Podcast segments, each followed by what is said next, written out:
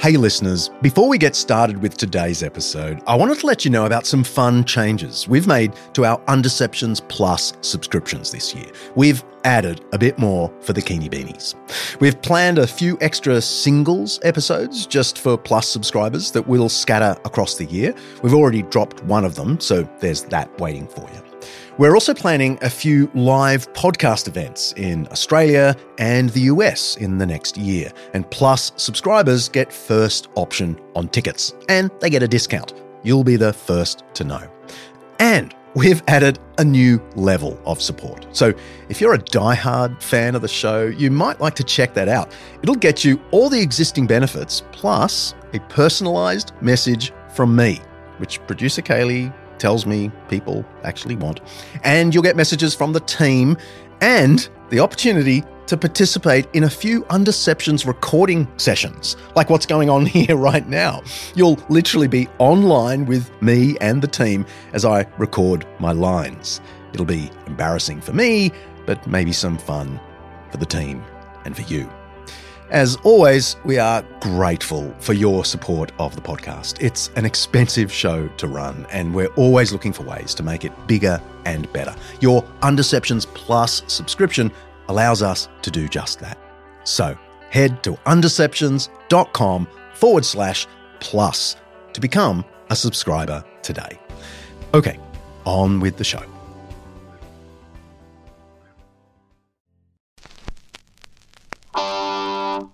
When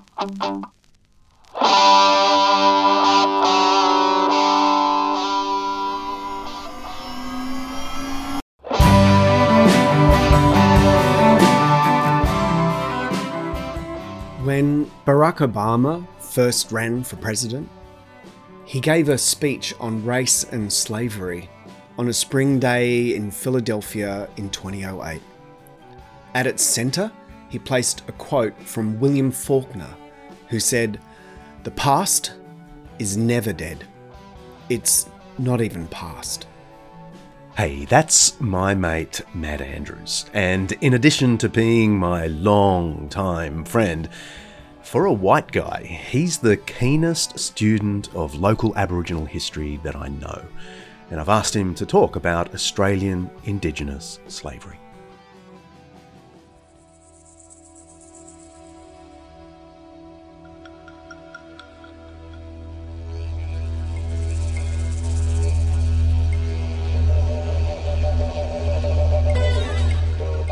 Australia's past with slavery was made present when the Prime Minister Scott Morrison gave a radio interview in the winter of twenty twenty. He claimed Australia, when it was founded as a settlement as New South Wales, was on the basis that there'd be no slavery.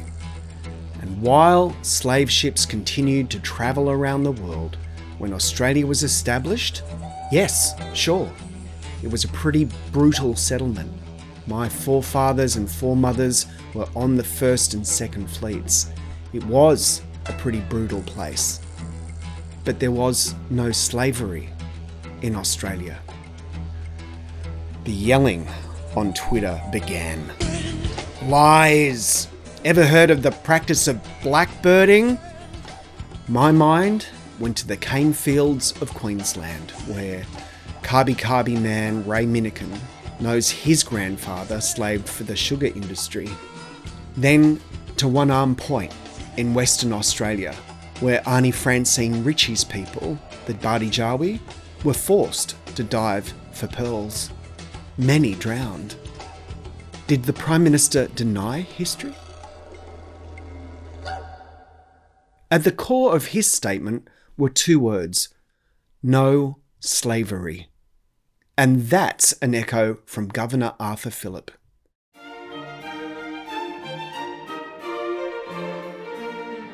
In a letter he wrote to the Secretary for Home Affairs in seventeen eighty-six, Phillip says that all the rights afforded to the British person would be given to people in Australia, including Indigenous people. But there would be one thing given to Australians that no British land had until that point. The laws of this country will, of course, be introduced in New South Wales, Phillip wrote, and there is one that I would wish to take place from the moment His Majesty's forces take possession of the country, that there can be no slavery in a free land, and consequently, no slaves.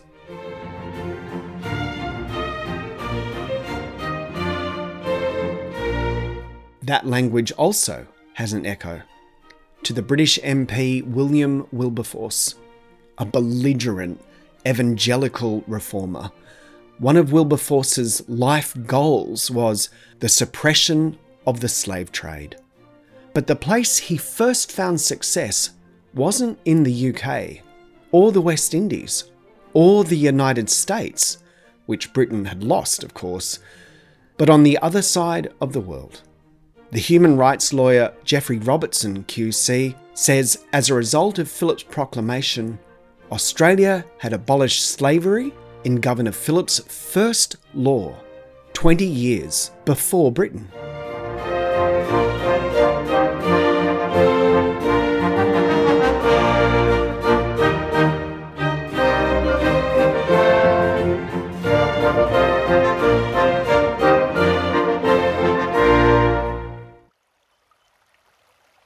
So, what of my Indigenous friends and their experience? That's when I think of another Wilberforce. Not from Hull, in the north of the U K, but an Indigenous Wilberforce. My mind heads south, down the mighty Murray River, the land of the Bangarang, where they speak Yorta Yorta. It was here in eighteen eighty-one, forty-two men from the Maloga Mission signed a petition. They wanted their land, and they wanted to be free to farm it. And some of them had taken the name Wilberforce. It was a signal to the Governor of New South Wales. They knew who Wilberforce was, what his name meant. They also knew slavery.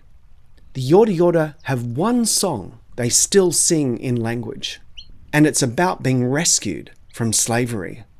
These are people who had been driven off their land by pastoralists and woodcutters working without pay. But the most egregious slavery they knew happened to their women. The Maloga Mission Annual Report of eighteen eighty-three explains how the missionary Daniel Matthews would walk into the woodcutters' camps and find women and girls living as sex slaves and demand their release. Even today, local people talk about Matthews marching into a camp with an axe and breaking the chains that held a girl to a bed.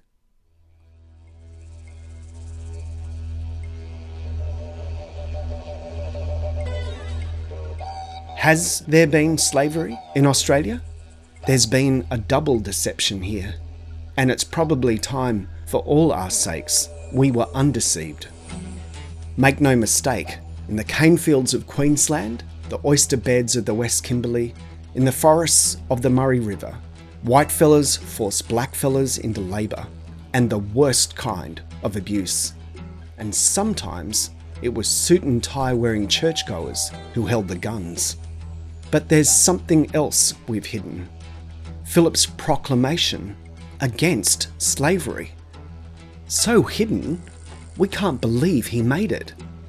When the national broadcaster, the A B C, did a fact check on Scott Morrison, they said, actually, it checks out. Phillip, echoing Wilberforce, had made a proclamation of emancipation before slavery even began. Those Yorta Yorta men with the name Wilberforce later took the surname Atkinson or Cooper. The greatest among them was William Cooper, whose work led to the watershed nineteen sixty-seven referendum for Indigenous people. As he worked on his justice campaigns, he felt let down many times, but about the missionaries, he said, "We feel they have been and are our best friends." And his grandson, Uncle Boydie, tells me there's one song they used to sing before their meetings called Burra Phara. Ready? Wamriga Moses Yinan Wala, Wala Yumana Yepuch, Nara Burra Phara Yumana Yala, Nara Burra Phara Yumana Yala Yala, Nara Burra Phara Yumana Yala Yala, Nara Burra Phara Yumana Burra Phara Yumana, Burra Phara Yumana Yala Yala.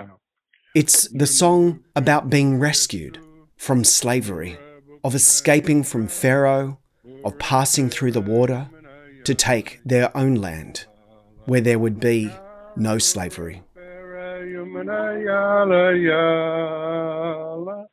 Narabura Phara Yumana Yala Yala, Narabura Phara Yumana, Burra Phara Yumana, Burra Phara Yumana Yala Yala.